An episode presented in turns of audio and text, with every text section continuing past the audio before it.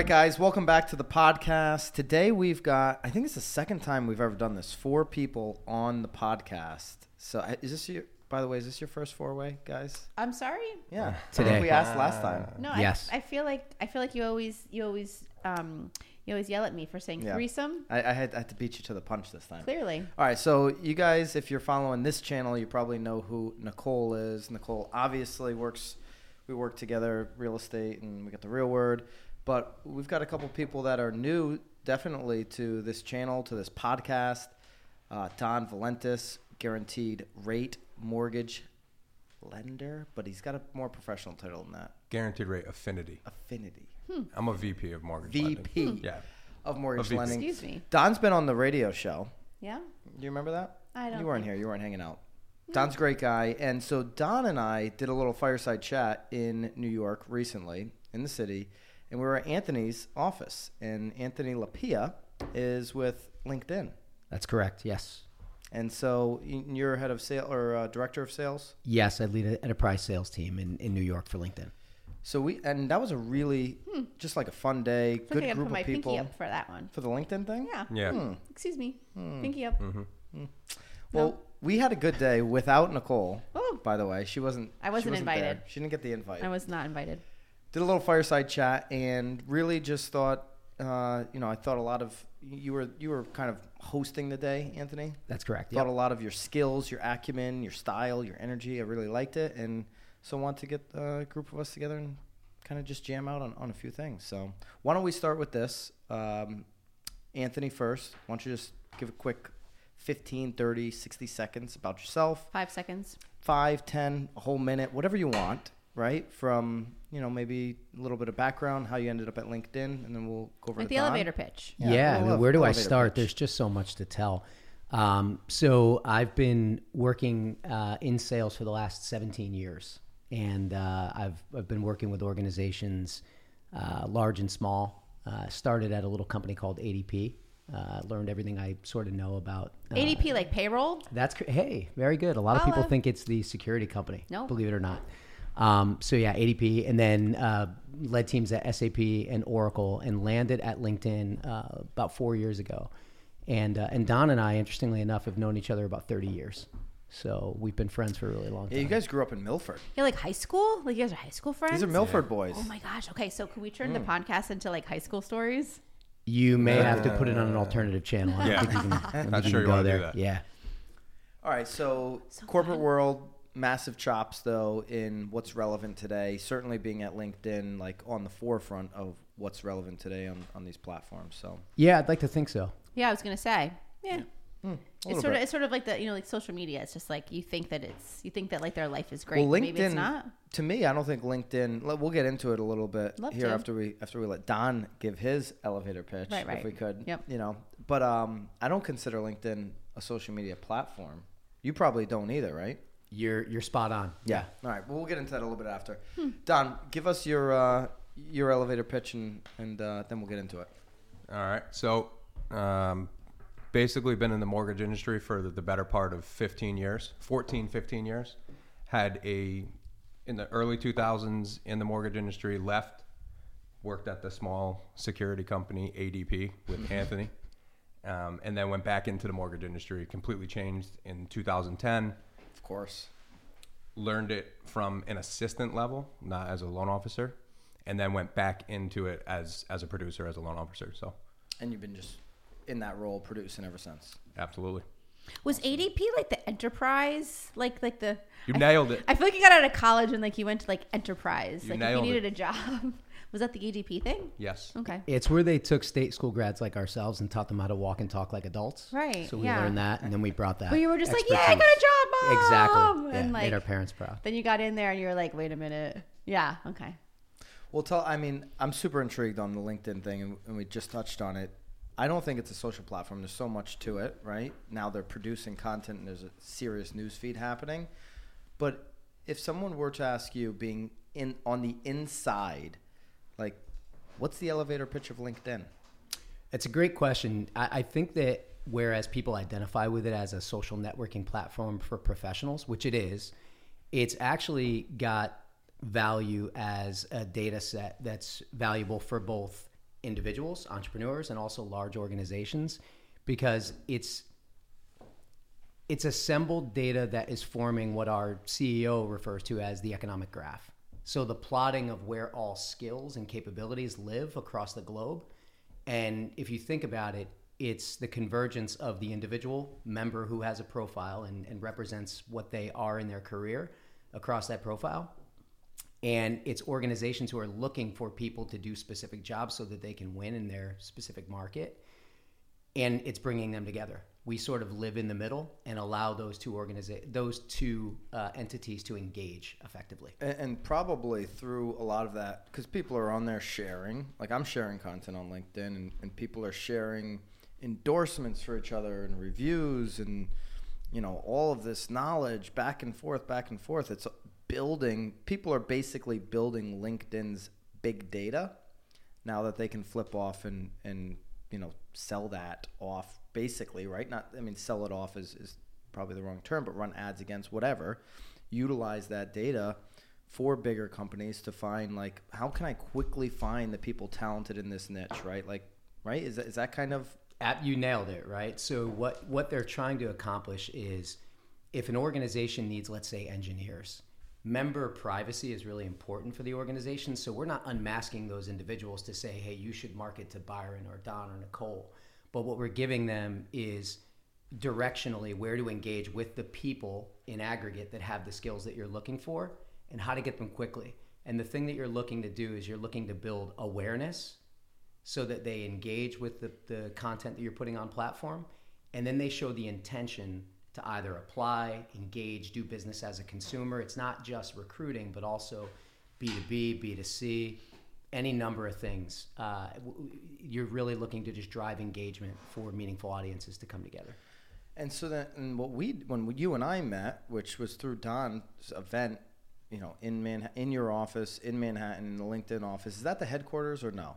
Headquarters is actually out in Sunnyvale, California. Right, so headquarters in California for, for North America. You guys have like multiple floors in in the Empire State Building. In the Empire State Building, what started as I think 20 people on the 25th floor has now morphed into about 1,100 or 1,200 people in New York that sit on three and then 20 through 28. We've got a bunch of floors. There. Bunch of floors, and so Don threw an event. Uh, there was about 50 real estate related professionals, agents mostly, right, yep. at the event, and really it was fireside chat. It was a lot of learning. But why would LinkedIn host that type of an event? What's the benefit for LinkedIn to have, you know, 40, 50 real estate agents come into their space, spend a whole day there, host the event, tour the the office when people are trying to work? What was the benefit for LinkedIn um, for for Don to have that event there? I basically begged him. Like I need I something. gonna- I was gonna- I need I was gonna something say, it's really. either- I was gonna say, I love the fact that you're trying to make it sound like a bigger event than it was by specifying how many floors it was on. But No, no, no. I'm saying their their office is on those that many floors. The event was really, you know, they, they had a conference room and, and they took a tour and all this kind of stuff. Don seems pretty But- cool then. But there's a there's like serious work look cool. happening. Yeah. In in LinkedIn, so I think Byron felt cool. I felt cool and yeah, I he felt did. He Instagrammed the whole thing. Didn't tell anyone where he was going. Just like New York. You know. talk about jelly. Like we're gonna get see that wall right there that's empty. We're gonna get a big painting of a jellyfish, and we're just gonna sign Nicole. The drop off was that we didn't have you there. I feel like you would Right. think it was a super exciting No, event if we I'm had good you with there. it. That I, I'll let you guys continue to do your thing here. I'm just like No, I'm I'm just curious the benefit that you know LinkedIn gets out, out of that. Part part of our charge as employees, because member first is a, is a big part of our value uh, and our core tenants. Part of what we do each year. So I've got a revenue producing gig. The people on my team have a revenue producing gig, obviously to support customers and grow the business. But also as members on platform, we're looking to educate other folks on how to better represent themselves on platform, so that they can either network better, um, become hired by their dream organization if that's their goal, or just uh, be able to tell their authentic story. I think the real cool thing was the intent behind the event. Don actually had come to me and said, I want to be able to do something for the folks that I network or work with that isn't self serving, it has no agenda, it is just all about those folks and I'd love to have them, you know, do something for a day. So that's where it came up. Was really his idea. And I love that. And I don't mean to interrupt you, but I love that because like I wasn't invited, so I feel like I Don, feel like she's pressing you hard right now for the next invite. no, it's feel like okay. she wasn't no, no, no. But I, I feel like though, like for your listeners, I would love like I would love to know it was discussed sort of on that fireside chat, and and like what what what benefit is it to do you know all who? of us? Do you know who was invited? Besides my, besides me, well, we invited Sam, but we we couldn't let Sam go. Why? LinkedIn doesn't. They won't let you do that. What does that mean? They wouldn't let us bring Sam. Oh, like a video. Record, you mean? yeah. Of, of course, you. Always I mean, I guess Sam have a could've- flippant entourage. I Sam, gotta- Sam could have. Got to have. record it and see how awesome I am. But I'm curious then. So like we're, we're we're sort of talking so much around what it was that you learned. Like what is it? Like what is it? Like what what were you wanting your people to learn? Like what what are we using LinkedIn for? What No, should no, I be using LinkedIn for? That was that's what was interesting about this event was Anthony's like, hey, this we're hosting the event. Yeah. We're giving you the venue. Yeah. But this isn't about LinkedIn. This is about an open discussion around whether it's marketing or t- different tactics you should be doing in the mm-hmm. real estate industry. So Okay, so I misunderstood. yeah, we I mean we literally went into Instagram, we went into Facebook, we went into, you know, what I guess you could perceive. I don't see Facebook as a competitor to LinkedIn. I, Of I course see them not. completely No, different. but I'm just. But we have a LinkedIn man here. No, but I'm I'm just saying I'm it was not and Anthony actually to his credit made it like very clear. He's like this isn't a LinkedIn discussion. Right. Well, I You know, want I want it to be a yeah. LinkedIn discussion. It, it No, was no, it it was really about social and how folks are taking advantage of it to not only drive their business like that was the more of the the output but it was the efforts that you put into driving your brand through all of your social platforms i think don did a really good job of talking about what are your options and how are you using them? And then we did some work to educate folks on what they should be putting on platform. And then byron came in and talked about uh, i believe consistency quality and being able to make sure that you are churning content in a way that's not just again towards an end game or with an agenda but it's there to educate people that you're going to work with or work aside alongside and it's going to give people uh, value that they wouldn't get elsewhere and that is what will ultimately turn into potential business relationships i don't want to steal from from you guys Well, let's do this. why'd I- you do it Well, Why'd you do I'm- it? The the honest truth is, we were just talking, and I'm as a as a loan originator or a VP. a VP of loans. I like to to He's the vice president. to deliver things that are valuable to to agents, right? Something that's value add to you, not me pitching myself or selling my company or tell, talking about product and and what we can do and how fast we can do it and all of that. you just did right there, though. I know, Yeah. and and we do. So a So little sneaky, a little sneak. so oh, and not sneaky at all, actually. so um, he says to me, "You know, you can just do an event at LinkedIn because you're a LinkedIn customer. You can just have a group of people come in." And I'm like, "You're just telling me this now? Like, really? Like, that would make me look really cool, and I know that I can get people to go to that." It was a big ask for people to travel to New York City, but they were traveling to New York City and they were going to LinkedIn. they were getting an experience. There right? was so an it's like, okay, I'm going to get this education on you know a six hour day, whatever it is, with the content. Yep. But I'm also going to get a once in a lifetime experience of being in the Empire State Building, specifically in LinkedIn's offices, how they work, getting the tour. I mean, like Nicole, one so one thing you this would actually make Nicole want to go apply at LinkedIn, that little speakeasy that you guys have. It's nice. Am I even allowed to say that? yeah I go can- ahead I didn't yeah, know if it was speak a on secret, no it's online you you, can Well, see the speakeasy speakeasy is a secret. Well, she's not a correct now. She that. is No. right. With this the podcast. secret's out nicole Yeah, they have a speakeasy right in the office. Really? Yeah, they behind put- behind like a a door, like you don't know what's going on. It's like there? a it's like a library wall or something. there's a vault there's a vault with like i think it's 130 what telephones goes on back? Telephones. What goes on back there? it's actually empty most of the time Oh, but we we have this thing called beers for my peers on Thursday. It's part Lovely. of our, our culture. Mm-hmm. And if you're a people manager, mm-hmm. we will wheel around a cart full of beer and at the end of the day give out beers, but it ultimately then leads up that should be our culture. to the 28th floor where there's 130 phones and one of them rings and when you pick it up the vault door opens and inside is the speakeasy. Our culture's hardest working team. You want to And change what it to and this what beer does culture? what does what but what happens behind that door? Like what as like once you get into the speakeasy? There's a bar. Yeah, there's a bar. There's some Yes, lounge which, chairs. I mean, I, I can't speak to what has happened I- in there over the years. Byron- I, I have and not I- been there Byron- every time, but Byron and I were supposed to go to a speakeasy actually in Anaheim, but you You went. I didn't. Oh, you didn't go. I made an I made an appointment for you and I, and then what did we do? You I did something else. well, I did something else with you, but it was like, no, we're not doing that, Nicole. Let's do this since we're on the topic Too here, cool. and we we already brought up like some of the social platforms. Let's start with Nicole, and then we'll go right around. Yeah, What?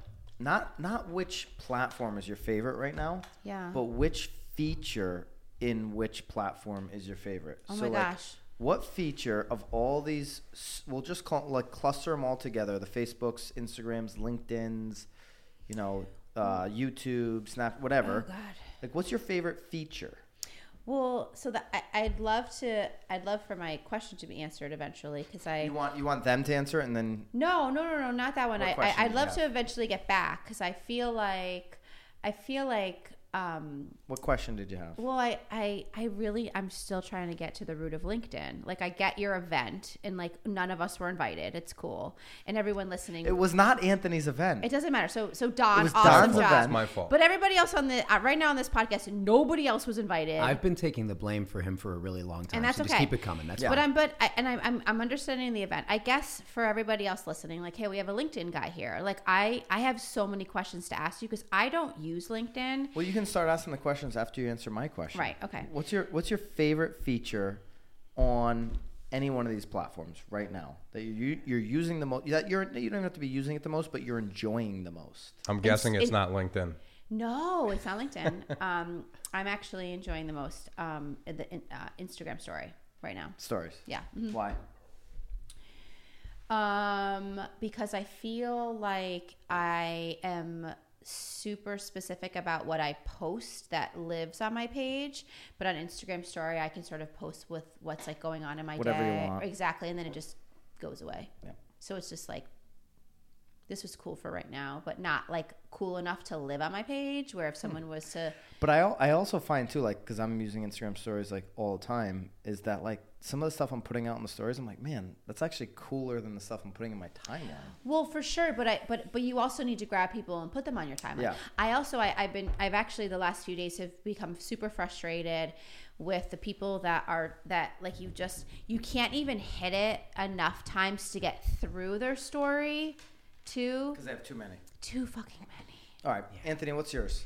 I I don't want to be a copycat, but I was Yeah, I was no, I actually don't going to go copycat. right to Instagram stories Yeah. too. And and I think the reason that I love Instagram stories is because the timeline like you were talking about. I often think that the stories are more interesting than what's on my Instagram page if you want to call it. of it course, that. like you ask things like you like this, you don't. Yeah, Like yeah. hashtag it. But- Hashtag love all the time because of you. But it- but I feel like it's uh, the story is or the timeline is this is who I am. The Right story right is this is what I do. Right. Right. Yeah. Um, but I can never be funny enough on there. I try. I, I think trying is the the cardinal sin. On I can never story be funny or on enough. Yeah. Instagram? There are some people if you watch their stories, they're very entertaining, right? Or they're super motivating or whatever Mm-hmm. Right. it is, and I just find that mine are super benign. Yeah, I'm over I'm, the like, I'm over the motivating bummed. people. Like, I'm sorry.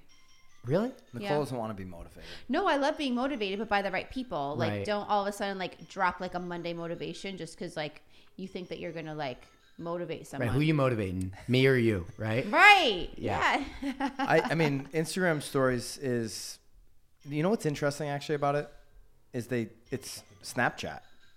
You know what I mean? Like Instagram Stolen. stories is a Snapchat feature, so that's how quickly things can change. Like everybody's like, "Oh man, Instagram stories is my what phone is that? That's mine. That's your phone. Do you don't want to get it? You're just gonna keep I letting it asked go? Sam. He told me no. Oh, it's like in the It's it's, in the out other in the room. office. He I'll always asks Sam before he Yes, answers. go the get phone, it done. by That's the way. ridiculous that that it's like Come on. What? No. What, Making is, all those isn't there, noises. Well, is there a voicemail? I feel like I should have picked up by now. That's my alarm. Well, That's your Oh. alarm. and also if that You was have a to go customer home? calling, What are you wanna actually answer supposed to be doing You have right a now? home? That's your reminder to It's go five home. o'clock. It's so five your o'clock. wife knows who It's time you to go are. home. It's Friday. I have to punch out. It's punch out. I have to punch out. Did you do it? I did not. Okay. I never punch in or out. I fix it. I Guaranteed rate. Guaranteed rate affinity. He's on the overtime clock. I'm overtiming it. G rate affinity. No, but that's how quickly things can change. Like that was a Snapchat feature, and then boom, the last year it's been everybody's favorite thing, but they associate it with Instagram. Like they jacked it up, took it, implemented it, Mm-hmm. and people don't even remember that that's Snapchat. Well, I have to argue a little bit there because I feel like it's it's a demographic. Yeah, there's an age divide. Yeah, That people weren't even on Snapchat. Yeah, like I was never even on Me either. Snapchat, and you were like, Nicole, Nicole, get on Snapchat, and then all of a sudden Instagram stories come on. You're like, never mind, you're cool. Never mind, you're good now. You're cool. Yeah, yeah, yeah. What about you, Don? Facebook Live. Facebook Live. Facebook Live videos. I, I I just like the videos. You're authentic. It's real. You can't. There's no messing around. It's just happening. So I love I love Facebook Live. I'm really not good on Instagram. I just got on there and I'm really terrible at it. And in all honesty, I don't even know how to put up an Instagram story. Awesome. Yeah. good. But I do feel like Well, if, gotta if we were talking about I'm- most I need to learn. effective in my business, like Insta or Facebook Live is definitely the most effective. But I feel like what I'm enjoying the most, because that was the question, was Instagram stories. But I agree with you. I love Facebook Live. It's like the most effective thing ever. Yeah. I mean, I, to not agree with those guys and, and just go with the obvious Instagram stories, that's probably what I'm using the most. I would say IGTV is really fascinating to I'm me. hiccuping there. No, because now that they've put it into the preview of the timeline, Yeah, you're swiping up a lot. no, no, no. The IGTV becomes a preview in the timeline, Right. in the profile. But then you have to swipe up to like see the rest of the video. You just finish watching. No, you just hit Yeah. the keep watching. It, you I know, if you're in the know. timeline, just hit the little keep watching, and you can watch yeah. the rest. Yeah, no. and I'm I'm just what I'm fascinated about is it literally whatever you were getting on views organically about 2 months ago it has 10x or even 20x just by having that preview in your timeline because Instagram is pushing that up in the newsfeed because obviously they do not want IGTV to fail. Like Right. that is that is another sniper move like uh, you know another missile launched at YouTube for Facebook, right? Right. Like they've got Facebook what did they ever end up calling that? Facebook TV, Facebook Yeah. Watch. Yeah, I guess it was watch. Like Facebook Watch was supposed to be like the direct competitor to YouTube. but that's where we saw what's his name. We loved that. what? The guy, oh, Tom Brady. Brady. Yeah, that was good stuff. Um, they've got the Facebook Watch, but IGTV. They, I don't. I I think Facebook, like they're unsure which one could would win, but they know for sure they need like a competitor to YouTube because YouTube's a beast. Uh, you know, really, if I were to say like, here's an interesting question: if you could only have one of these, let's go YouTube, uh, Facebook, Instagram, uh, LinkedIn.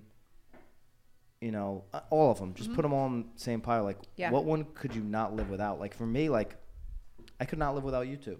I like if. I had to pick I can't live without Facebook. over YouTube. Uh, I, I don't. I don't have much of a YouTube No. follower. I mean, no, I, I'm not. I'm not talking about like your presence, Oh, like in a con- in mean, a like, consumption, Googling? like Like like, you pure consume entertainment? Oh my goodness! I learned how to Yeah. change like out a toilet on YouTube. Right. Yeah. Yeah. So, I mean, it's like I, I, my kids, if like I'm at a restaurant and they want to watch like something, I go into YouTube. Yeah, it's kind of true. if Hands from, down, from a consuming Co- standpoint. From a consuming standpoint, 100%. Although I really do enjoy my Facebook like throughout my day.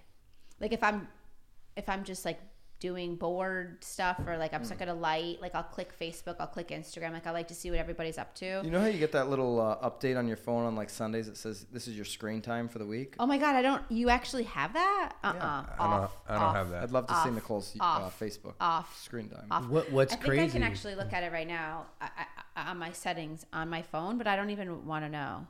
There's a there's a a line that's being blurred now with enterprise and consumer based platforms where now you're starting to see that YouTube. You mentioned if there's something you want to learn, you go to YouTube, right? Mm-hmm. And they may commercialize in that space at some point, and they'd be pretty disruptive. You look at Facebook and IGTV and any of those platforms that were for the purposes of social networking or social connection and now they're becoming content platforms and is it a shot over the bow at something like netflix like the the the way that these lines are being blurred and these organizations are able to be disruptive in a number of different spaces it's going to be interesting to see the way that it plays out. Um, i know one thing i don't consume much outside of my phone these days. I find that I'm even even when I watch movies or anything, No everything is on my it. phone. It's insane. oh, my kids are watching movies on mm. iPods. I'm like, dude, you got Netflix on the television. The television. TV is right there. Why are you not watching Netflix on the on the like it's a bigger screen? He's You- like, I just got- want to be on my iPod. I'm like, are you nuts, dude? Anthony's got kids. You, you've got kids. Yeah. I have one daughter. It's amazing to me. She's just over two years old. Yeah. We have an iPad. Give her the iPad. It's got YouTube Kids on it. But she will not. She doesn't want to watch it on the iPad. She wants to watch it on the phone. Like it's more manageable for her. Hmm. She just. She's just so good at like red buttoning people when they call. Red buttoning. Oh my god. Like I know like if I call my wife's phone and it goes directly to voicemail and like if I were to call it again and it does the same thing, I know Stella's on. Stella is just like swiping like no, Get decline out. Get 'cause I'm watching out, a video, out, right? Yeah. But like she wants the phone over the iPad. Like literally, I'm like so like distraught because I'm like, oh, we bought this Well, iPad it's so for well, her. but what's so funny though is if we look at like us, like we're two. I bought an iPad. That's like we're that's- looking- That makes me sound like it, really it does, but ridiculous. you but that's that's your That's that's, how your roll. that's how you roll. Like you look at us, so like, and we're like, we need a sixty inch TV. We need, and it's it's super interesting. we gotta watch Tiger. Look at him go. Yeah, I it's a strut. He's strutting. He's strutting down that He's green. Oh, he's running, walking he's hard walking. right now. He definitely is. That- that- he that's must a be strut. playing well. That's a strut. That's a strut. Look, and everyone's staring at him. Like that's embarrassing. We're- right we're now, all what's staring happening. at him. He's we all golfing. are. He has to Yeah. do it. So, uh, but it's very interesting because we're all big, big, big, big, big. Um, my kids love their iPod, like they they one hundred percent. What But is they're an also, iPod? but they're also Your iPad. no an iPod. Like an iPod is like a phone. They just don't. They're not able to Your call. kids are the only people that have iPods still. They don't. But they're not allowed to Nobody make. has iPods. They're keeping it old school. I They had don't, one they of don't those make like phone 15 calls. years ago. They don't make phone calls. They don't. My. my It's just kids- a data my plan only kid is phone, right? eight. My like he point does is- not. Who's he calling? My point is, so, So You- you can't, oh, you're doing it because the data plan is a lot Who cheaper. the Yeah, yeah, yeah, flip yeah. does he need to call? he can't red swipe. Well, that's a I'm like uh, you don't have something You get to use calls. it. You get to use it on Wi-Fi. Yes, you're using Wi-Fi only. I made the mistake of giving my ten year old a phone, and he can call, and he'll call me. I'll I'll be at the gym, and he just calls me. I'm hungry, Dad. I'm hungry. Don't see- give them a phone number. See, so my, my my my my um my 12 year old does have a phone, and I love it because like, can you tell your brother to get his cleats on, please? Because I'm not home. There's some positives, when you're running late, which is Always. never. Right, Mhm, always. dude, is this place beautiful or what? It Have looks any of you guys been Where to are we? Augusta? Ooh, did you watch? I visited, Wait a minute, did didn't you get guys tour watch this, pa- this past weekend? They just it was the crazy security. You were there, like yeah, trying but to didn't get in. trying to get in. It yeah, you can't first, just go. the first time women ever were able to play there on a tournament. When? I That's watched that. Hello, are you? Are you? You're kidding. it was a women's amateur tournament. Yes. Recently? First ever. Last- last They've- weekend. They've never allowed women ever to play on that course. Hmm. Oh They only God, played get on Sunday, head No, I your knew. I, ass, I knew there was some some weird stuff going on there some with the weird membership. stuff. Yeah. W- women are weird. No, like weird rules like that. Meaning, They had their first ever. right? Well, Oh. you know, there's certain things guys can't do. I'm not going to win that battle. No. for sure. There's No. and you don't want to do This them. this It's a place is slippery mag- slope. like just magnificent looking though, like insane. I had a friend that went, I think, two years ago to the Masters. He's like, dude, it's got to go on your bucket list. The thing that hmm. shocked me was the town around it is not nice. Really? Yeah, it's actually pretty run down. I actually heard that this is better than the buck like than than what you hear. I, I had a closing. Like you'll hear how fabulous it is, but when you go, you're like, oh my! You know, like sometimes when you No, hear he how great things are, and you're away. like, and that movie sucked because I thought it was so great. I heard that this is even better than what you think it's going to be. The landscape, like a like Tyler, our friend Tyler, who owns Taurus and uh, Oh, yeah. Landscaper, right? Like Name drop. name drop. There you go. Nobody knows, but maybe we could link him up or something. Huh, It'd that's be nice nice of you. Tyler. Yeah. Um, like somebody like that would like go there and be like, "This is ridiculous. The amount of money because like everything this before this weekend before the Masters, they just put in so Look, much. he still hasn't even made it to the bridge yet. We've New been watching him walk to flowers the bridge and- for the last five minutes. I would love to just stroll up and down that bridge for, Mm-hmm. for whatever reason. Mm. It's, it's a it's a solid strut. I yeah. I had a closing last week, and the the gentleman that um, closed on the house was wearing apparently uh, it was apparent he golfed. He was wearing you know a golf hat. So just striking up conversation, and his wife said, "I bought him tickets to Augusta so he can go to the Masters. That's how I got this." Then she pointed to her ring. But I did ask Ooh, him. smart lady. Smart. Smart lady. I, s- I did tell her I was smart. She's like, most Mm. people are buying sunglasses for their bo- for their boyfriend. I got him tickets to the Masters. I got engaged. So he said that it is in person better and more beautiful than it is on TV. And it looks fake. It doesn't look real. It- it- it's, it's Nicole, that's like the LinkedIn event. It Yeah? was better than you would yeah. have thought. Oh It- my god, it was Yeah. better than Next Nice. time when you it go, sounds. yeah, you gonna inviting me? You inviting me? unreal. Yeah. Hmm. Are you gonna invite her? Uh, I can't make any promises here on the podcast. We're gonna have to talk about this after. Yeah. The disclaimer is that we can't guarantee nor not guarantee anything. Oh, in it the sounds like future. guarantee rate. Everyone, it's just all just it's, it's just a bunch of it's just it's all a racket. Good thing you're at guaranteed rate affinity. Though. Everyone It's a over there guaranteed just- rate affinity. Just a it's Wow, dude. G-Rate Affinity got a Not lot of only name though, drops in if you can podcast if, already. if you get the invite, do know that you get a express pass up to the top of the Empire State Building. Well, if we can get it reserved that day, but I, I think we can maybe make that happen. Am I There's a allowed to say Starbucks that? on floor one of the. There is a Empire State Starbucks Building. on floor one. Everybody gets that, but they do deliver if you have the app. You can they'll bring it up. up to the If you've whatever got it. floor I you're think on. If you have a big enough order, they will. I usually walk down because, you know, when you you know when you work a desk job like most of us do, You can- wanna get out? You count your steps, and there's certain days you You're take counting 11. your steps. So Nicole, Take Anthony, 11 steps. He lives in. You live in Wallingford. I do. Anthony lives in Wallingford. Wallingford. Wallingford. Wallingford. Walling- It's like it's like it's like real. It's like real tour. and he, uh, you'll commute what two or three days? Into the I city? usually go in on Mondays. Uh, I'll stay in Tuesdays sometimes, Mm-hmm. but then uh, I've got the three little ones, so I get home on, uh, on Rest of the the, rest of the week, work from home, and then my team is anywhere from like Maine to Florida, so I'll, I'll get out with them too. Oh, nice. Hmm. How many? How many people?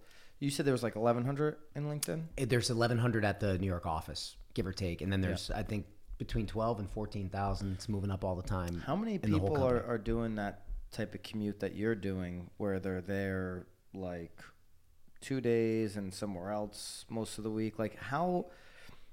It- Like, is that a real big part of the culture right now in corporate America, where people are there half the week, two days of, of the week? in corporate in corporate America, I believe it's it's a big shift towards the the balance of working from home and working from an office because you want to have that connectivity with coworkers and collaboration with peers, but you also want to be able to get stuff done. Mm-hmm. Like that's the biggest thing. I think when I'm home, I actually have less ADD and get things done. It's Um, so interesting, isn't it? Like, Like, people at home? Yeah, Yeah. Like this is what's interesting to me. Like so many people are like, Huh. I need to have my days at home to like get shit done. But for mean? sure, like laundry. Like laundry. yeah, right. Like for sure, that's not for everybody either. Like you know, I don't know that it's it's the best thing for people to be a hundred percent. You Well, love being home, don't you? home.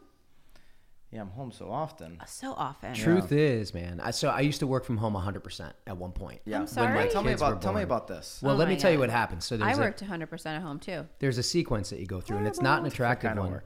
Um, What? So Working for, that was a different kind of work. Totally different kind of work. It was horrible. I ran so fast. The first, so when I switched from being in an office for eight or ten years, and then went to being 100 percent from the house, you you start off you dress for work for like the first six weeks. You throw on the same stuff you would wear to work, and then In you your go in your little office. You do because I feel like the first six weeks You're you're, just like, you know what, this is flipping awesome. I'm oh, just gonna wear God. Yeah. sweatpants. Yeah. And then by six weeks you're like, you know what, the sweatpants thing's not working. You I now there. need It- to take a shower and put on clothes. It's You the get there, reverse. yeah. I would have it's the thought it would have been the It's the re- reverse. no, You- it's the reverse of what you you, just said. home. Very oh, interesting. Because So- I think that you just would do sweatpants. Like I'm working from home. You get You there. get there You get there. You get to a point sometimes where you may not four o'clock may roll around. And you're like, I didn't brush my teeth. I yet. know, but I can't. Yeah, I, then but you I, start to feel But, weird. Then but you're like, I gotta get I outta can't, here. I I gotta get can't back into work unless I brush my Yeah. teeth. Like I can't work unless I'm dressed. oh, I gotta brush teeth. Yeah, I'll first- leave and drop my kids off to school. Like sometimes if I'm really late, like I'll have sweatpants on, and I literally like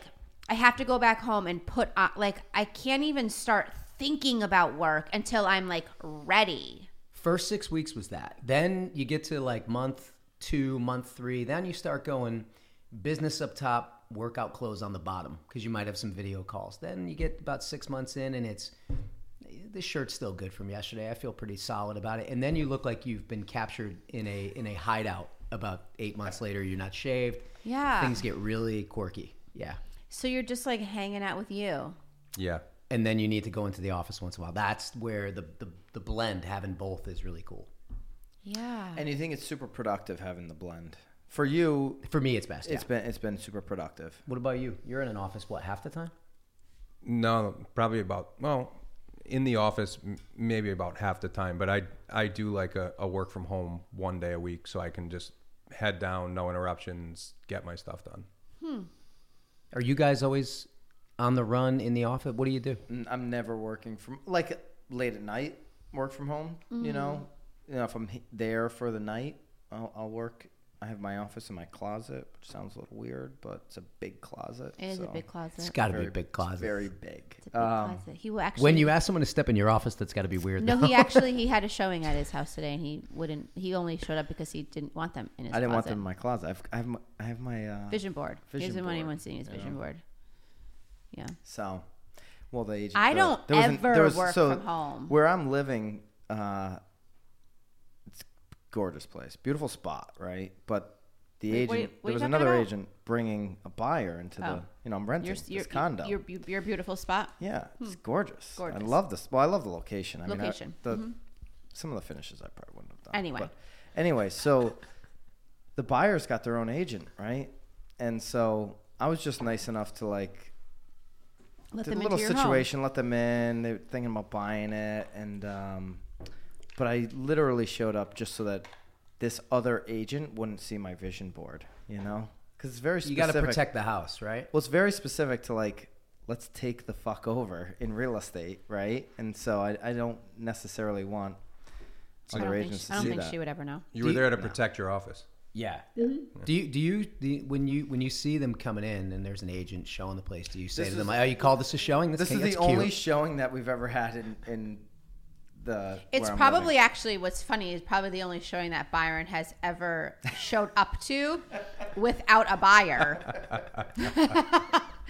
he doesn't It ever. was, a, it was an awkward situation. he doesn't ever show up for listings on his end. Well, that's not true. You do sometimes. That but, is not true. Yeah, but you were. It was very specific. Like we just had one where I showed up, and, and that one happens to be now under contract. which one is that? Fair Street. Oh, Right over oh, that was like the ninth showing. You're like, meh. here. Yeah, I'm not downplaying what it is that you're doing, but you were very motivated at getting home for the showing I this was. afternoon. I was mm-hmm. I was motivated. You were motivated. Yeah. I got to see a screenshot of this vision board. I'll send it to you. Okay. I'll send you the whole thing. Thank I don't you. mind doing that. Yeah, we're not Just competing, other- so it's perfect. I don't even think the other agent would have known what it was that she was looking at. I'm not gonna lie. She might have thought it was like your kid's I wasn't- closet. Like, I oh, feel look Yeah, the she art on the wall. She never would have known. I've heard a lot about her and never. I've never done a deal with her. No, she does a lot of relo. She's all relo because um, where she where she works used to be um, Prudential, so there's a lot of the she relo. was classic. Yeah, absolutely. And her Super she- classic. And, and and you love those agents too. And I don't. Maybe I'll just stop. Yeah. Thank you. Yeah. So you said that you never work from home. So you've never had those days where you're getting ready to leave, or you're just up and about, maybe getting ready to eat breakfast, and then your phone rings. Don, we And do a then- 7 a.m. team call every day, Monday through Friday. No so excuses. so Right. I so But I that's so you're at least up for that. Right. So, but you get that phone call, and then you're on the phone. Then next thing you know, you're on your computer, and before you know it, it's like two. So and you're I like, I have like t- I have three children. well, you've been on the phone and, and Yeah. on your computer all day. So I have morning. I've got I've got three children myself. So um I- I'm on the 7 a.m. call. I try. My goal is to always be in the shower and get out before the 7 a.m. call, because by 7:30 I have to have a lunch and someone on the bus, and then by 8:25 I have to have two more lunches and two more people on the bus. So it actually takes me, as sad as it may say, like almost an hour and a half to get ready because it's showering, getting another person up and out because I refuse to drive anybody to school. So um, it takes me probably an hour and a half to get ready. So, yes, once everyone is out of the house, do I not have my makeup on? Probably. But um, I'm always like at least showered, dressed because I have so many intervals of my morning where if I needed to go on a showing because someone's like, "Hey Nicole, like you forgot about the showing, can I go?" Of course, at nine I can 100% be there. I, again, I may not have like mascara on, but I'm always up. I'm moving because it's just it's just part of my progression at this point. Like I know that I need to hit certain milestones. Well, with us, we're, we're in so many different places. Well, that's you know, the like biggest thing, one day too. could be like you've got your routine down. Monday, Tuesday, you're in New York. Rest of the week, you're working from your home office. Then the next week, you're back into New York. You know, you're back. You're doing your thing. Yep.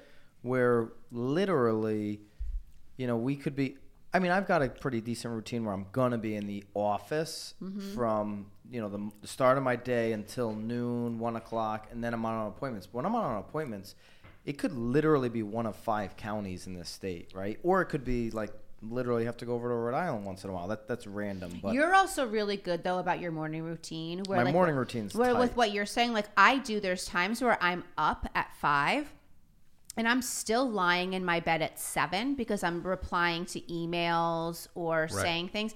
Where he does not even respond to anything until his morning routine is over, which is usually Yeah. at seven thirty. like seven seven thirty, I'll start replying. So yes, I am working, but I also know that by seven I better get my ass in the shower because I got a daughter that needs to be on the bus by seven thirty, and if I'm not in the shower before like she gets on the bus, like then my sons are late, like.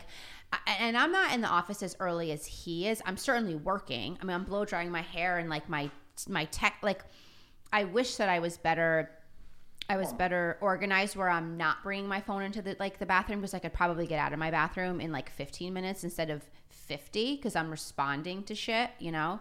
Well, Nicole has a different situation. Three kids, like it's actually more impressive, right? To like get I her on to school and like still like reply and like do all this crazy, you know, like that's like I would. To me, if I had to get three kids to school, I'd be shot by you know eight nine o'clock. Like I'd be like, okay, now I need a nap. I- I agree with Forget that. about like actually getting right into my day. Like now I'm ready to just lay down. I have a hard time walking my that's dog finally in over. Yeah, I'm in Well- the same boat as you. I- I'm a single dad, three kids, so Yeah. half the week they're with me. Yeah, that's. Dude, Yeah. that's it's probably it why changes my, things. And it's That's probably why my husband leaves for work at like 6:30 before anybody wakes up. I don't 'cause you even won't know that. I don't even know that he's actually going to work. He's just like, "I'm out of here." Well, Brian's out. like, he's okay, I probably gotta- sleeping at the gym. I gotta start at like seven thirty, but I gotta leave at like six. School's like ten minutes away, but yeah, I gotta leave now. Yeah.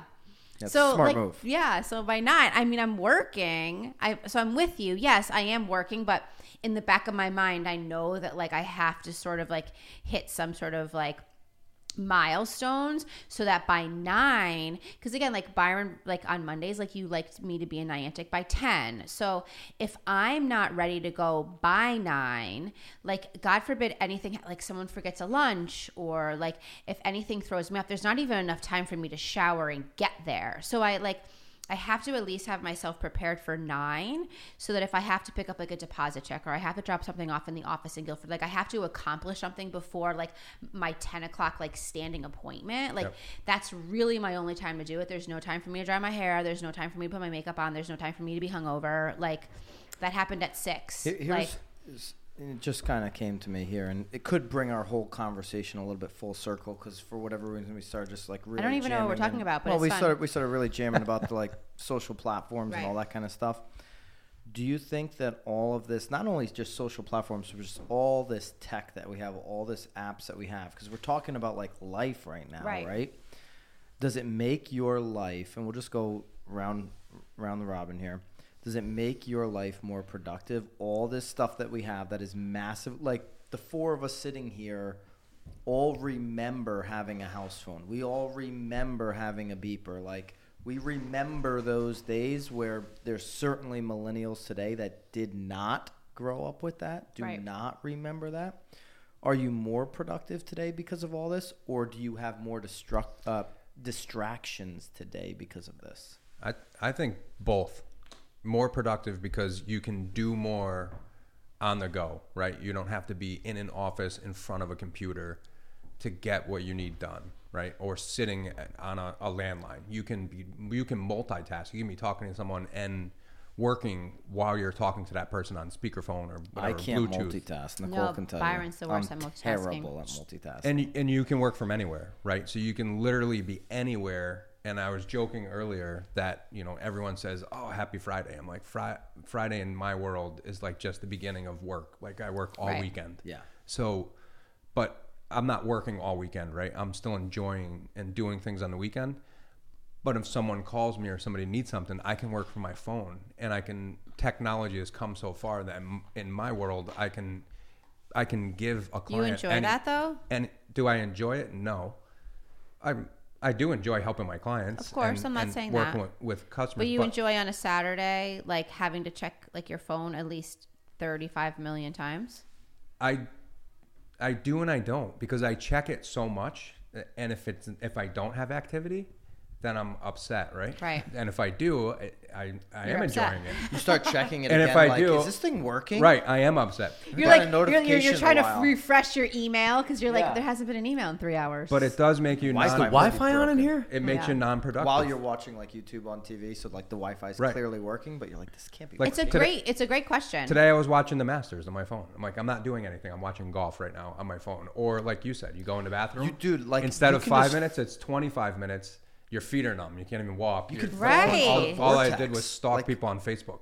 like literally, all of a sudden, like sometimes, like I'll be on my phone. I don't even know how I got to the place I got to. Right. Wow, yeah. Looking for the end of the Yeah. internet. Remember when we remember when we Yeah. remember when you and I found out about um the uh, chicks in the office? Yeah. Oh my no, god. You found out about chicks. And in then the I Office, sent it to you, and you're like, I fell into like their rabbit hole. Like, yeah. She sent. Do you know chicks in the office? No. Uh, oh, they're through Barstool Sports. Barstool. Oh my god, amazing. These two there were chicks are days. out of control. It's actually, but it's great that we found them because we resembled the racket we sort took of some after stuff them. out of the. yeah, we of the- tried. you know, they're yeah. way funnier. way funnier. Nicole probably could hang with them. I could not. They would chew me up, but they're pretty witty. It's fun. They're fun. But anyway, What about you, Anthony? You think you're more productive with all this tech or less? I think I'm more free. So I get to make decisions about where work gets done. And that's the part that I think makes me feel good. I the other part that I'm really conscious of is that like any luxury, if you're not careful about how much you use it, the line becomes blurred between who's the user and who's being used, right? Like you think you're using the phone, your data is being collected, your usage is being tracked everything that you do is is feeding some sort of useful platform that will then spit data about behavior back to us Correct. but are you using the phone or is the phone using you right like that's the biggest thing so i think knowing where to say no has become the best skill of my career whereas 15 years ago knowing what to say yes to is probably Well, I actually think we're on the same line because my answer, I think, is going to be the same as your answer. I'm just going to word it a little bit differently. It, I'm definitely more productive when I time block, right? So, Yeah. so my morning routine. To Nicole's point, like, yeah, I'm not going to start, you know, replying to people until seven, about seven fifteen after we get off the seven a.m. call because I'm going to protect from you know quarter of five until 7 a.m. I'm going to do the things that I do for me in my morning routine, and when I'm that disciplined, 100%, this helps me be more productive, get more done. But when I don't like when I don't say, okay, this hour, I'm going to clean up my inbox. Great, super productive. I get a ton done. Like I chunk it, get it all done. Like go back to in, inbox zero, whatever it is. But when I'm reactionary all day and I'm cleaning up email, that's where I start to feel like my battery, my like internal battery is just draining rapidly. I'm not actually getting anything done. I'm just in reaction mode. I'm overthinking everything. But when I take these, you know, when I say, okay, I'm gonna have a half hour right now of going through my Instagram, seeing what's happening, going through my DMs, going through my comments, going through like wh- whoever else I want to consume and engage with and whatever, I get the most done that way. Right? for you, for you. That's for me. Right. That's my answer. Is that Yeah. kind of what you were? Yeah, I, going what- what's to- scary is right. We're talking about one facet of it, but think about the whole personal side. So you put work aside for a minute. I'm of the age group now where a lot of people are getting divorced, right? So people spend time on the dating applications. You can do ten years worth of dating in six oh, are months. you saying you're on the dating app? yeah, I was. I was, You but you to could do the ten left, years worth of dating the in six months. Yeah. I my thumb started to get uh, carpal tunnel. Like, it was Right. awful. That's what's interesting because like you would have to like go on two dates probably. I was never really now in the you dating can world, you can but qualify people out before you ever meet them. yeah, It's amazing. God. like you can be very productive on that on those things. I didn't mean to to take swipe. it there, but I'm just saying, like personal Yeah. pers- versus professional. There's use use cases in both places because you don't have to go out. Well, I think, but Mm. I, but I, but I, I think, but it, but I think, I also feel like, um, even if you're not going through a divorce, I think that um, with text, because I feel like, so I actually, I'm gonna say this, but maybe because I don't, I don't block my times. I feel as though I'm more productive being reactive, right? So if you text me, I'm gonna text you back because like I gotta check the box. Because if I have to go back, I'm like, fudge! It's been two weeks. I forgot to go back to that text. that's where like you have to be disciplined on time Right. block every day because you're you're right. yeah. Because I'm thinking about people that are very much like you. Like um, Kenny, for example, I is, is have more to like you. react. Like if you're texting me, I'm gonna. I have to respond to you because if I don't now, I never will. A lot I of like. I agree hundred percent. artist artist mindset which like nicole's like an artist right like she's very creative she has lots of ideas lots and lots of ideas With a smile. some of them are good some of them are great and Wow, uh, I Wow. love you that. know Thank an you, at that. artist mindset is is somebody that's always going to be reactionary is going to be like whoa what's that? What's that? Well, that's interesting over there. But if you Like get in, yeah it, but if you do have the muscle to like be reactionary and get stuff done instantly and not because now is you're just you're never overthinking anything. You're never overanalyzing all this stuff you are just literally to your point checking box after Right. box after Yeah. box and people are like dude she's a the, machine The only thing I feel like that's not efficient though is like my time. Like my weekends, like if someone's like, What are you doing this weekend? It's so like I can't even plan anything over my weekend because I, I like in my mind, things are gonna be happening like every moment that like I can't even plan anything for the weekend because I'm planning for the fact that I'm gonna be reacting all weekend. And the reason I don't So it's like chaos, The reason I don't like to get into that reactionary standpoint, I like to like chunk out my time the most I can, because I will give somebody an answer where I'm like, this conversation's done, Right. right? Like here's the answer, conversation's done, and then it comes back, and then you're like, okay, I'm gonna uh, one more time. I give them one more answer, right? Oh, it's fu- I, it's funny. I get I get I'll get a text sometimes like Nicole, are you cal- mad at me? like, you didn't respond. And I'm like, no, thank you so much for responding again because I f- actually didn't respond to you the first time and I forgot. Like, so glad that you asked if I was mad at you. Some something that's I'm not, Not mad you, at no. I'm not I'm just saying if I don't respond right away, people are like, Yeah. Nicole, are you mad? Like you didn't respond you're right away so- because I didn't respond right away. Yeah. yeah. I, I even I even look for now like what you two are talking about with blocking out versus not blocking out when hiring people. I, I ask for that. Like like uh, what do you prefer? That. So I, I've I've developed a belief Because we that are there's extremely different. both are good, but there's creators and there's achievers. Right. Achievers want to outbox things. They feel good finishing things, Right. and that's good. You want achievers on your team, right? and creators want to actually uh, eliminate nuisance. They'll they'll figure out what to ignore very quickly, so that they can go away and create some sort of. So what's Byron? Is he He's an a creator. achiever? He's, He's a a- creator. he's a creator, Huh. yeah. So I'm an achiever. You're an achiever, which is a good thing, Hmm. right? Like there's nothing wrong with either of them. But I look for it. Like for for instance, we have we have enterprise sales roles and we have support roles. You want achievers in your in your uh, support roles in the cross functional teams that like make things go, project work, Go, yes. Anything else? Byron's a Byron's a goer. Your creators, you want actually at, at the forefront running strategy. Right. Mm-hmm. They may not execute on it. Other people execute on the strategy, but they that's me. design it. You execute. Byron Yeah. executes. I come up with the ideas, and Byron executes. Okay. That is true too. Yeah. He's like Nicole. Stop with the ideas. We- I'm tired. Nicole will have a lot of ideas. Sometimes the same ideas over Sometimes. and over again mm-hmm. until they actually I've something actually, happens with them. but I have to say though that being like with somebody that's not the same as you has been extremely helpful for me. Absolutely. Yeah. Because now it's like I have an idea, and instead of me sending the idea out, like I now know exactly what he's to say in response. So it's now like, hey, hey, like sometimes it's Jill who does like our marketing. Like I need this, this, and this because like I, I, my idea is this, this, and this. Instead of like, hey guys, like what do you think of this? Cool, like. talk to you guys in five hours you know like but now it's like i like i at least feel like but i think a lot of it is also um like feeling confident in in your idea because i feel like when you have ideas like you're not necessarily putting it out there as an idea you're looking at you're putting it out there as an idea for people to like i love that idea. So like you're almost looking for people to like say yes so that you can then execute on it and not just like cool idea nicole like what are you gonna do next? You Right. know? So like I, again, I, I think that there's a different a, a different personality behind each of those things too. Because I'm not saying that I can't execute. I just need someone to like say, "Great idea," Mm-hmm. and then I can like I'll pull it off. I just need to make sure that like I'm not just stuck in my swirling head of like emotions for the last 48 and I, hours. and I don't like and the reason I don't love I I wouldn't say I don't love ideas. I don't love too many of them because then you're like, am I getting into a place right now where I'm starting too many projects? Right. Fewer, Am- fewer things done better. right. right. Right. Am I doing way too many things again? Am I starting to get into that Right. place?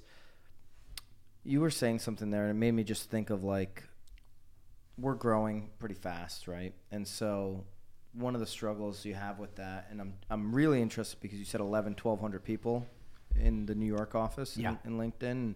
How many people are in the Affinity office, Don? Not 1100. Not 1,100, but Fair, probably listen, we have 17 people, so like you have 17, you have 1,100. What's your in number? Connecticut. Yeah, I don't care. What is it? Man, I don't know, 20, care. 20, 15? Okay. Great. So you're like us, right? I have a question, both you guys. When you are, I mean, your growth is much different, but like, you know, us at one point, your thing was two people, right? And Mm-hmm. now you're 20, whatever. As you're growing, and people have, whether it's ideas or just general questions, right? Like, and they're like, whether it's an idea or a question, these things pop into people's head all day, all day, and they want to, to Nicole's point, get it out of their system. They want to ask somebody instantly, mm-hmm. like, and get an answer instantly. Mm-hmm. Is there a protocol like at LinkedIn, like where people have questions all day long? I'm assuming. Do they just, whenever they pop into their head, are able to spurt them out? Do they have to write them down and send them into an email to somebody? Do they have to have a game plan before they go to somebody? Is there a time block where they can ask questions? I'm just curious how LinkedIn will take feedback, questions, ideas from their employees, or or maybe not. You don't have to speak for LinkedIn, obviously, but like in your world, in your experience there in the office, like, is there any Did you- structure around did that? Did you have a What- what did follow-up to that? Well, the only, the only, I guess the only difference here is is that like we're talking about two very. We're talking about a small team compared to a big. I'm not even talking about a small team compared to a big team. I'm talking about like entrepreneurs, individual, pe like because like the people that we work with are running their own businesses. Mm-hmm. Like LinkedIn, those are employees. Yeah, but I'm still, I still am curious. on the I hear There, you. there's a macro micro shift even within big organizations, right? So, like my quota band, I've managed teams that run a 50 to 60 million dollar business, and I've run teams that have run a s- like smaller business as well. And it's within the greater infrastructure of LinkedIn, but I think that it's it's uh, it's sort of individual to the the leader, right?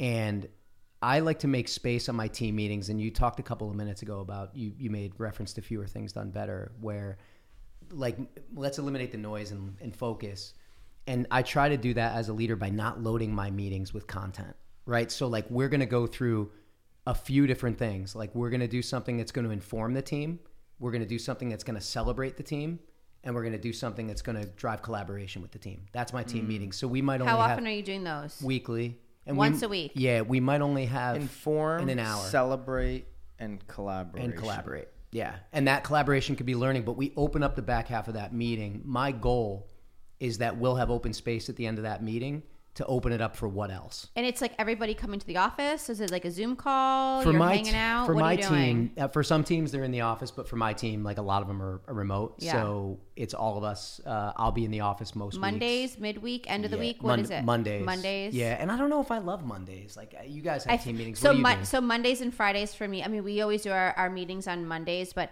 my Mondays and my Fridays like are so crazy. Yeah. I, and I don't actually even really like midweek. I'd probably pick a Tuesday because like Monday's just like you're just catching up.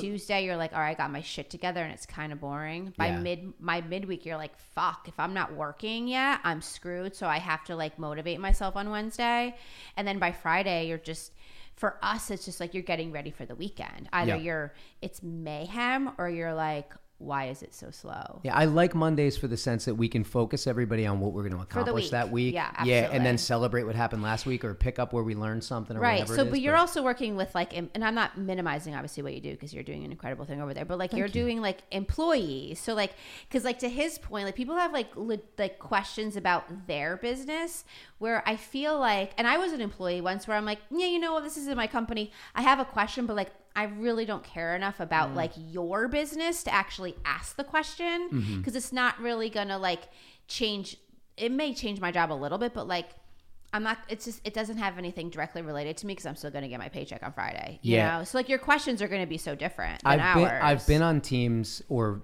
led teams and been on teams where the the company culture didn't really connect people to it in a personal way. Right. The unique thing about our organization, and I don't say this as as like a braggadocio for the organization. I say it's what keeps me connected to it. Ooh, is you that, know? That, that that's like a that's like a Trump that's like a Trump word. you like that? Braggadocious. Yeah, that I, it was What very do you mean? it What was does that mean? presidential. what does that mean? He does. He says braggadocious. Was He that says it? was that presidential? it was presidential. Um, but because I was a member years before I ever joined the organization, I feel a connection to the company that precedes my time there and Right. will probably subsequently keep me connected after Right. too. So what we're doing is bigger than our day to day work.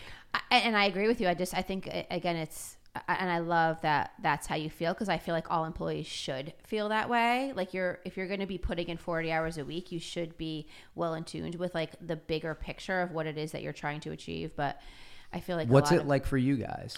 Like in your business? it's in terms of, like- constant. Yeah. Like, hey, do you, should I wear the black blazer on a listing appointment? Or can I wear my jeans? And again, and I'm I'm I'm actually sort of like poking fun a little bit, but that's probably actually a real question because again, people are in this business again, especially in real estate. I feel like there's this preconceived notion of what realtors should be because all the people that have been in the business for so long want everyone to per, to, to, to assume that that's sort of how it's supposed to be. So yeah, I mean, you get questions like that, like, sh- and I- and I'll sometimes ask Byron too. I- I'm just as guilty. Like, is this like a meeting that like I need to like take off my ripped jeans, even though like that's who I am, or like Yeah. so I am like, is this like a jean or a black pant meeting? So, um, and he's like, I don't understand your question. I'm like, never mind. But so like, but again, it could become a, it could be as like micro as that, or it could be as macro as like, should I like? It's it's everything No, because you it's- really It's don't It's very you- personal in your business. it because it you don't because because you don't know what's coming. Like I still don't know what's coming tomorrow. I have no idea what. I, luckily, I've now after twelve years have the confidence to at least self reflect and know that I have the answer. But when you're like a first, second, even third year in the business, you just don't even have the confidence to believe that you have the answer. So you're always wanting to ask a question. And in real estate, people, even new agents that are coming in, right? People that just went through the course 60 hours, people in general massively disrespect what the fuck is going on. Mm-hmm. Massively. Like, absolutely no respect. Disregard, like, the amount of work that it takes to actually be one of the agents that lasts over four years and Yeah. keeps their license. Like Don, you know what the fuck I'm talking about. Yep. Because you're in it, right? Like Yep. you're in the trenches, you're on the mortgage side. People have absolutely no respect. Like business people think like, oh well, because I was in a business or because I was doing something else that was freelance or I was a personal or or a contractor doing something else that like I can come like there are so many layers to real estate, the nuances like like there's so many different loan programs like if you're working with buyers or now if you're going to work with listings and and try to you know f- try to learn all the different nuances of like homes built in the 80s to the 90s to the early 2000s and like then the colonials and capes and like now somebody's asking you about commercial and then there's like a you know 80 acre piece of land but then there's like just a lot for one and you know like and then there's waterfront and there's flood zone and there's like like there are a lot of layers and people are like well i'm in real estate i can just do it all right like Right. literally i'm looking out the window right now at storage units like that's a different type of commercial beast than multifamily or you know those are a little bit more similar but like retail or whatever like there's just so much to it I think it also depends on what they're concentrating on. Like if they're concentrating on the check, then they're yeah it's like uh, they're getting in it for the wrong reason. But so so people underestimate how much you need to say. The first couple of years, I'm in it to learn. We just did a podcast with Tom Ferry. I watched it. Did you? I did. Thank you have you. a fan over here, guys. and I appreciate that. And so like he he nailed it. Like in the beginning, it's all about learn, learn, learn, then learn, earn, learn, earn. Right? Like you're gonna start to earn, but it's all about coming into like an industry like real estate where you get 60 hours and you get your license. You got to be around like a group of people that are willing to help you understand what's going on, where you're able to absorb all this information. It's a lot. Like I just sat down with an agent today and he's like so excited to get started and he's got like all these questions. I'm like answered all the questions, absolutely. Hmm. But there is just so much day to day that you need Yeah. to consume in the beginning and it's very overwhelming. You know, it's not and you can respect where he's coming from because you Oh, actually want all the and answers, been but part of you are like, no, no, no, you have to go through it, and you're like, oh my god, people said that You- to me. you Yeah, have experience. Stop, it. tell And me. yeah. Like I wanted to know the answers. Like, You- don't tell me I have to live through it. But Right. in Yeah. the business, you're right. You have to go through it. There are you can give the answers, but until you experience it and you go Right. through it numerous times, and and Don, we you try never to, see it all, and we try to ever. chunk Ever. it down. Never. We try to chunk it down where it's like, hey, let's just let's teach you how to fish from day one on expired listings, for example, right? And we try to chunk it down, but but people naturally want to okay, like I, I I know I'm only like ten percent of the way over here, but like now I want to start going like figuring out this and that and like because you just like that to them makes them like the whole right. It, it, it puts the Well, that's whole also where the package lead. That's also where the lead is coming from. So why Right. turn down a lead too? Right. You No, know, it's it's it's Yeah. crazy. I, I, part of the love for entrepreneurship is is observing it and knowing it, whether you can do it or not. Like for instance, I look at it as someone who's always been in corporate America, and I'm like, I just don't know if I have an idea that's original enough that I can get passionate about to really put my whole body and soul into it. And you watch people fail in it, like the restaurant business is one you see all the time. Oh, because you sat in a bar stool for 30 years, you think you can own one.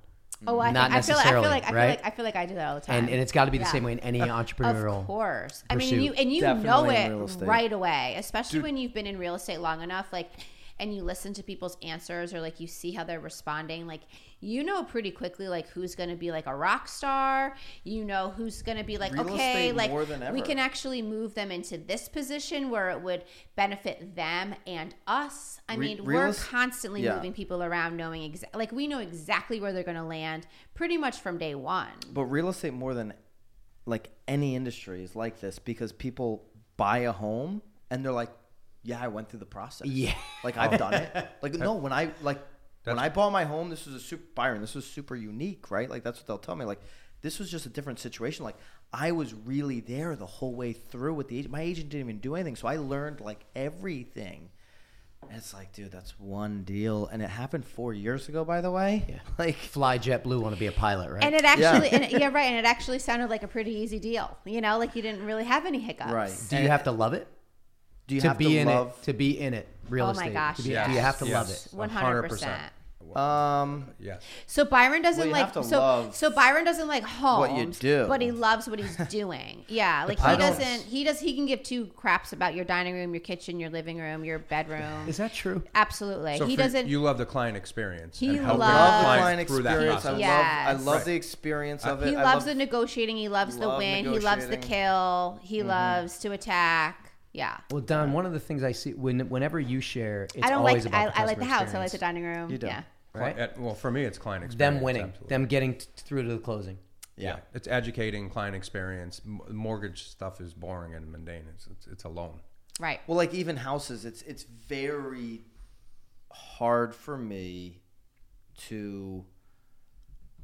I love working with sellers because I think if you can, especially in our market, right? Like if you can sell at top dollar, it's a win. You know, the mm-hmm. sellers win. Like we can all rally behind that and, Right. and really get excited. It's difficult for me to get into a home that's super average and start to pretend like it's not right because like i'm such a like straightforward kind of guy mm-hmm. and like black and white and Yeah. like you know like i love it when i walk into a home like a home and it's a super average home or whatever right you know average price point average home like you know and the seller's just like hey listen I know I don't have anything special here. Like, this is what I want to get done. This is how I want to do it. Like, show me how you can get that done, right? Like, and they're just very like black and white. Like, those are my kind of people. Like, let's roll. But when somebody's like, I just changed new carpets last year. Got to check these carpets out in the bedroom. They're amazing carpets. Just changed, brand new, by the way. Put a new furnace in too. Or like I Got a new furnace. Hey, here are my receipts for all of the walls that I've painted since Yeah. I lived here. I think it. Yeah. I think I've Painted spent four almost times. Yeah, in the last fifteen years, I've painted the walls. Like for it's worth forty two hundred dollars. I was like, and But I can't see layer one because it's behind three other layers. or it's behind five layers of your kid's handprints. Right. Yeah. And hopefully the fifth layer underneath was nicer than the layer that's. But that was the most Yeah. expensive one that they've got on the receipt How, there. how do you guys get? So listings, you can kind of coach your clients, right? Ish. Yeah. The, ish, s- hopefully. Yeah, Yeah. you can set But expectations. buyers, you know, they have what they want, and like, how do you go into a home and then sell something that you're like, I wouldn't, I wouldn't live here. Like, I would. This, this doesn't appeal to me. Byron, you work with buyers all the time. How Yeah. do you work with that, love? Well, I don't work with buyers all the time. Right. But when I do work with buyers, it, it depends which, you know, if they're a first time home buyer, right? There's so many. This is where it's like interesting because there's so many different angles you could take it from. Like if a first time home buyer tells me they want an investment, right? Then I'm gonna go back and I'm gonna tell them my story of 19 to 21, buying all these quote unquote investments, losing my shirt. You know, this is what happened to me, and this is what happened. This is what can happen to you if you, you know, really don't understand like living somewhere and investment are two different things, or shelter, you know, all this kind of stuff. La la la. Mm-hmm. Yeah, so it really depends on like where somebody's coming from, Right. Right, on setting those expectations. But a lot of times it, it's going to come with experience, right? It's going to come with them seeing a lot of homes, right? And then you just trying to build trust throughout that process, and you know. Eh, Maybe it takes seven homes, ten homes for them to start to see like what you're talking about. Like, hey, you know, maybe there's validation there. Or maybe you bring a contractor along. Like, you know, a lot of these homes you're looking at, you know, they have some structural damage, whatever it may be, right? And they just think you're trying to pull them away from that deal, right? Because they, you can't see it on the surface. But then you start to get the validation, whether it's from an inspector or a contractor, and they're like, "Oh man, they're just really making sure I don't make a bad decision, Right. And get into a house that's, you know, not a, you know, in good condition or whatever." I think you have to really listen to your buyer, like the very first Yeah. time that you meet with them, though, too, because I, I I think there are multiple times through the process that I'll say it to all of my buyers, like, like, I love this house, and I'm like. But you said that you wanted a walk-in pantry. There's no walk-in pantry here, so it's not that I'm because like what my taste is is very different from everybody else's taste, and what I think is maybe a bad neighborhood. And I and I again the first year or two that I was in it, like I'd be like, this isn't really a great neighborhood, like, and that's totally unethical, Right. right? Mm-hmm. They're like, oh, my mom lives right down the street. So I'm like, oh shit, Nicole, like you can't, I can't infuse what it is that I believe to be good for them because like this is probably a lot better. So I now try really hard to like use their word sort of against them, but not in like a mean way, but like, okay, like accountable. Exactly. Like you said you wanted a master bathroom. There's not a master bathroom here. I love that you love the house, but like but but I think what's helpful there though too is that if they love the house without the master bedroom and that was like a like a, a non like a like it was a deal breaker from the very beginning, it then actually opens up a whole new like conversation for me for future homes.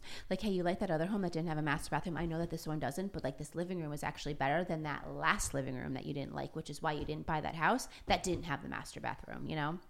So I think a lot of it also just comes with like listening to what they're saying, taking them through.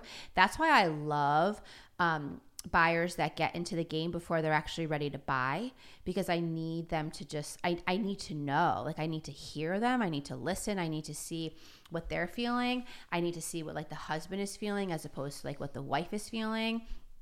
I also really badly want to know like who's involved because like I don't want mom and dad hopping in on like house 15 because if mom and dad are going to be part of this process I need them at house 1. Mm-hmm. So like these are all like huge conversations that I need to know along the way and like I have to listen like ooh my dad said that I shouldn't I'm like oh great like why don't you have your dad come from now on Mom and dad are the worst. By the. I, Mom but and I, dad are the but I worst. need I need dad to be there from day I agree with that. one because if he hops in at 15, he has no flipping idea how horrible the homes were, and this is the it- best. He just yeah. sees this as the worst, And he's just So- gonna come and, and puff his chest out. That's Absolutely. on it. 15. That's it. hundred percent, and that's fine. I want my dad to puff his chest at me, but I also my job is not just to educate them. My job is to educate the entire family. And again, he may be very well educated, but he's also probably living in his five hundred thousand dollar home that was a move up, and he's been living there with his three kids and like two and a half dogs, and like he has no idea what like a first time home is for like two fifty when he's been living in six. So.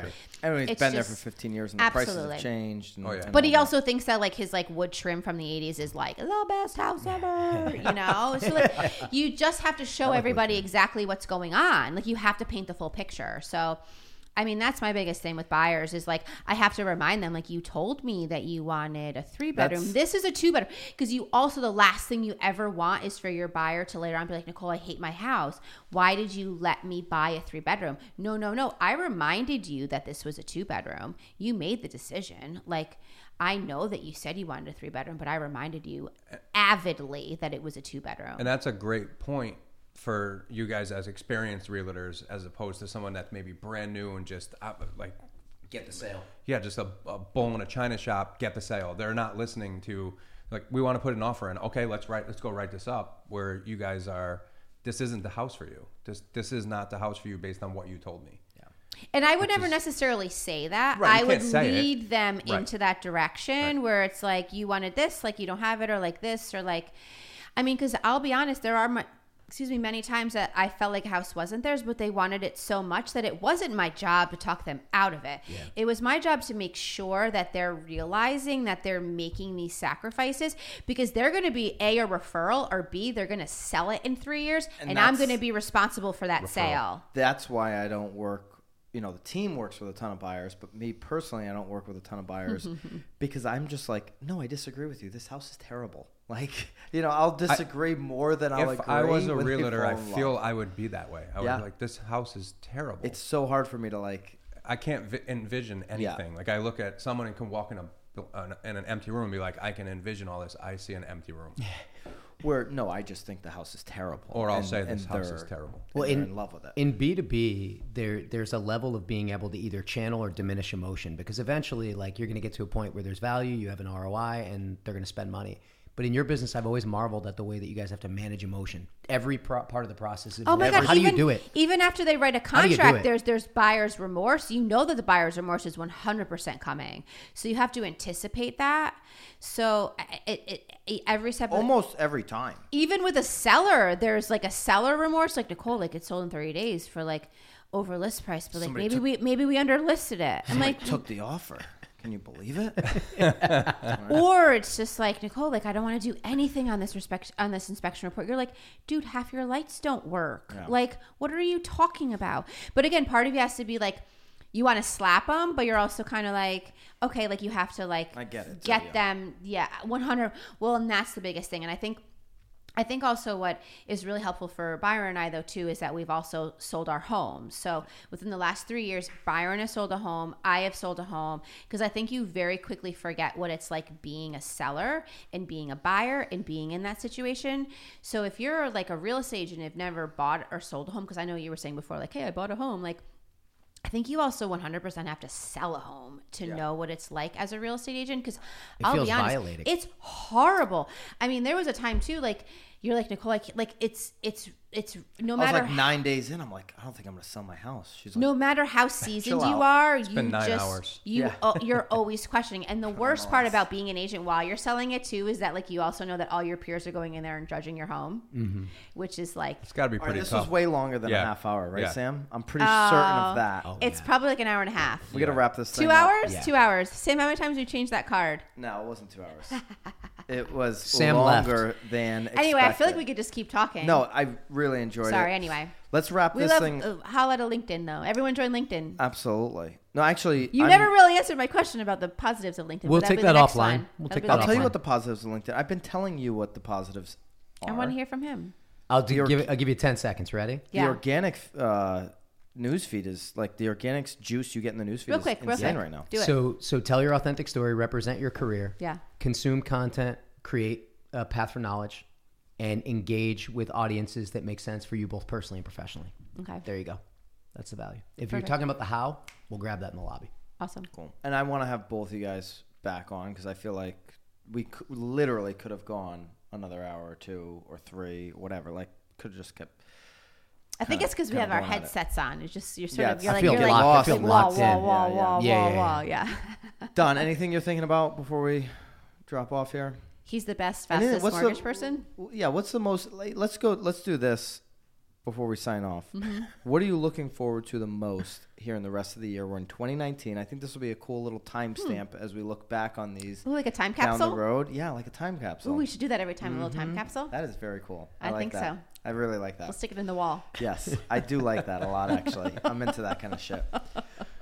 What are you looking forward to the most in, in 2019? Whether it's personal, you know, something with your friends, something in your business. Like, what are you looking forward to the most here in 2019?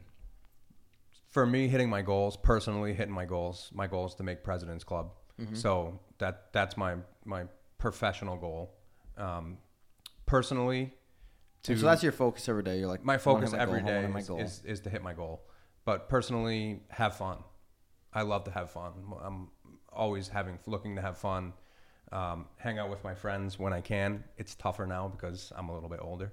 So everybody's married with kids. I'm not, so I have a little bit more flexibility. I think we need to get you a girlfriend this year. I have a girlfriend. He has a girlfriend. Oh, I live with sorry. my girlfriend. So okay, great girlfriend. um, maybe we, I don't think Don would have his trouble. maybe, girlfriend. maybe we propose to the girlfriend Do you this think year. Don would have much trouble? maybe we her propo- friend? maybe we e- propose this year. Easy, There, you could do a whole show on that. easy. Don wouldn't have any trouble. Um, but yeah, just have fun. Get together with friends, and um, and do a lot of fun things with my girlfriend. There it is. with the GF. With the GF. Anthony, what do you got? We're going to me next. Okay. Uh, professionally, my goal is is the same every year, and that is to grow my own uh, knowledge base and also get the people around me promoted. Like I think if you're managing people, like the biggest thing you want to do is get them to the next job. Um, and personally, I would say it's it's also the same every year. Like we talked about it before, the distraction that you get with all your devices. I just want to be a more present father. That's the biggest thing I look for every single year. I mean, I, I that's job number one. And if I got a performance review, I feel like I'd always be on a performance plan. Right? It's a really hard job. So that's my my goal. Thank you, Don. I appreciate the support. Nicole, you got anything you're really? Oh, we're doing it. We're doing it all the way around. Yeah, I thought round- maybe we just we're maybe we're just like asking our guests. She wants the private All the invite to way around. LinkedIn. Come on, opt in on this one. Wow. Go there. Um, you know me. I well, I do know you, but I'm I'm kind of curious now where where your head's at. You always ask me about my about my goals. Um, It doesn't have to be over your goals. Like it could be like something silly. Like what's the- I what's know. well, that's the biggest problem. the So I don't ever set. I, I set. I set goals, but like I don't ever have a goal because I always tell you like where I am right now is never where I thought I would have been like three years ago. So like if I'd set a goal, I never actually would have gotten here if I was trying to achieve that.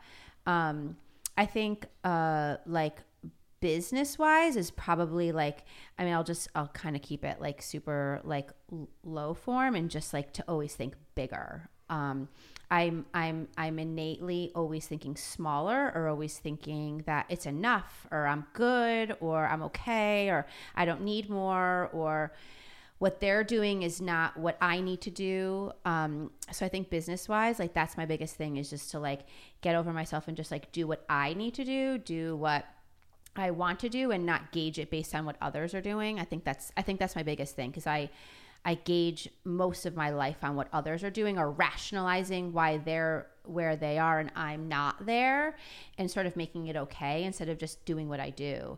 Um, because I feel like as soon as I start doing the things that like just feel right, I do better instead of starting to do them because of others or deciding not to do them because of others.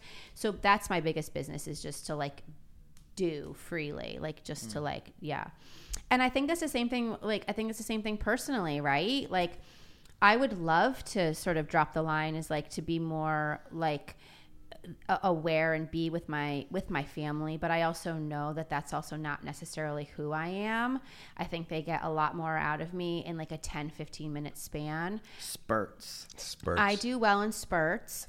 um, I think though, uh, personally, for me, in all honesty, like, dude, I just want to fucking travel.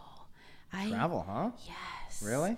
I have a bug. Like I, I, ha- I- think because my children were so young for so long, it was so much easier just to keep them home because I could um, control that environment. Where now that What's what's fascinating you so much about travel? You feel like you just haven't seen enough because you're like, well, I'm at this point in my life right now, and I just haven't seen enough where I thought I would have experienced more. Yeah, I'm just I and but I also very much want to be a lot better about just being sporadic. Like, hey mm. guys, like let's go to Greece tomorrow. Yeah, I've into it. worked no, maybe not, I, and I'm okay with that. But like, I've also feel like I've worked hard enough that like I can like I can do that. Yeah.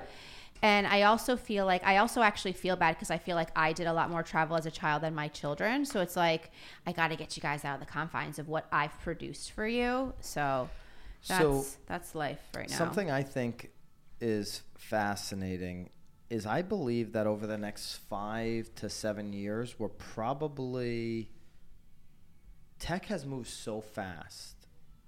Would you guys agree? Over the last ten years, over the last decade, like everything's moved. Like you know what we have here is moved, and and it's going to continue to evolve. But I believe that over the next five seven years, it's actually it's going to move really fast. But it's also going to be a lot of just improvements off of what we're already doing and what we already have. Mm-hmm. So with that said, if there's not going to be dramatic, like life altering changes over the next seven years, like the cell phone, smartphone deal was like a life altering, culture changing movement mm-hmm. that dramatically changed how we lived. Mm-hmm. I don't think that that is coming over the next five, seven years. So, you know, how are we now going to react to, okay, we've got this, and now it's just time for us to like do our thing.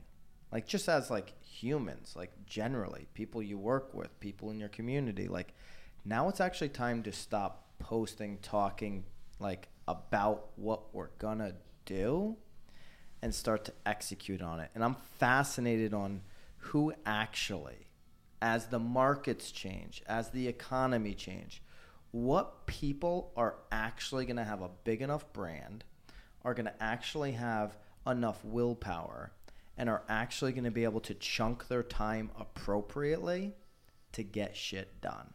That's what I'm most. That's what what I'm actually most fascinating on is like, Actually. yes, hundred percent actually. Actually. actually, I, I am. Mm-hmm. She's fucking with me. like, like, what individuals are really gonna do it over this the next five to seven years? Because everybody's got the voice talking about it, mm-hmm. but who's really going to do it? Mm-hmm. And just That's the most kind of ex- seeing that journey. But that's the most exciting part of all of it, and I feel like we see that a lot in our business. Like people like sort of hop on your coattails, and like you want to be angry, but then part of you is like, you know what? Like time will just wash That's you out, my baby. point. I'm time just will so just looking forward to the scoreboard in two years, in three years, in four years. Right. We talked about it even um, at lunch. Like, yep, I can go back to all my screenshots. that's their that's this is this is their peak. This is Mm-hmm. their peak. Like you can tell the people that are like pe- like that have peaked, and you're just like, I'm still on my road up. I love Like, this time of year in the spring because you know everybody that like maybe has a big deal if they're Mm-hmm. in business mm-hmm. in the spring or real estate or mm-hmm. whatever. You watch what they do in the summer. And it's drink fucking rosé. Oh, I eh, drink which I rosé. drink rosé too. But, Yeah, you know, easy. But they just chill out and don't take the rest of the year seriously, right? And then you'll see them again. Or you only hear from them in the spring because of that one deal. right. Yeah. So I'm I'm just you know I'm fascinated on who's actually going to. Is that you avoiding the answer of what your personal goal is and in, your Oh, in your, in your personally, I wake up. Personally, I wake up every day thinking about our team getting to 100 million dollars in sales. Well, that's business. That's, That's, what I wake yeah. up thinking about every day. right. Yeah, We'll hit it. Don't worry. we will, That's no big deal. guys. Really, like, Thank you. totally appreciate Thank the vibe. you. I hope Thanks for having us I on. hope to see you guys Yes. more here in the podcast. You guys Yeah, can come back and throw the football back and forth. I said that I was going to hang out here every time I got the chance. you Oh, there's a, there's Invited a, or uninvited. There's a lockbox in the Absolutely. door. We'll give you the code before we leave. I, I think you guys have a lot to share. I'm hoping you guys will pour, uh, you know, your thoughts and your energy into a podcast in the future, man. Because I, I, I think I know that's kind of uh, brewing in brewing rather in both your heads, and so I hope it actually happens. Thank you. So, Appreciate you. it, man. Awesome, I guys. Thanks for it. having us. Thank you. Thank you.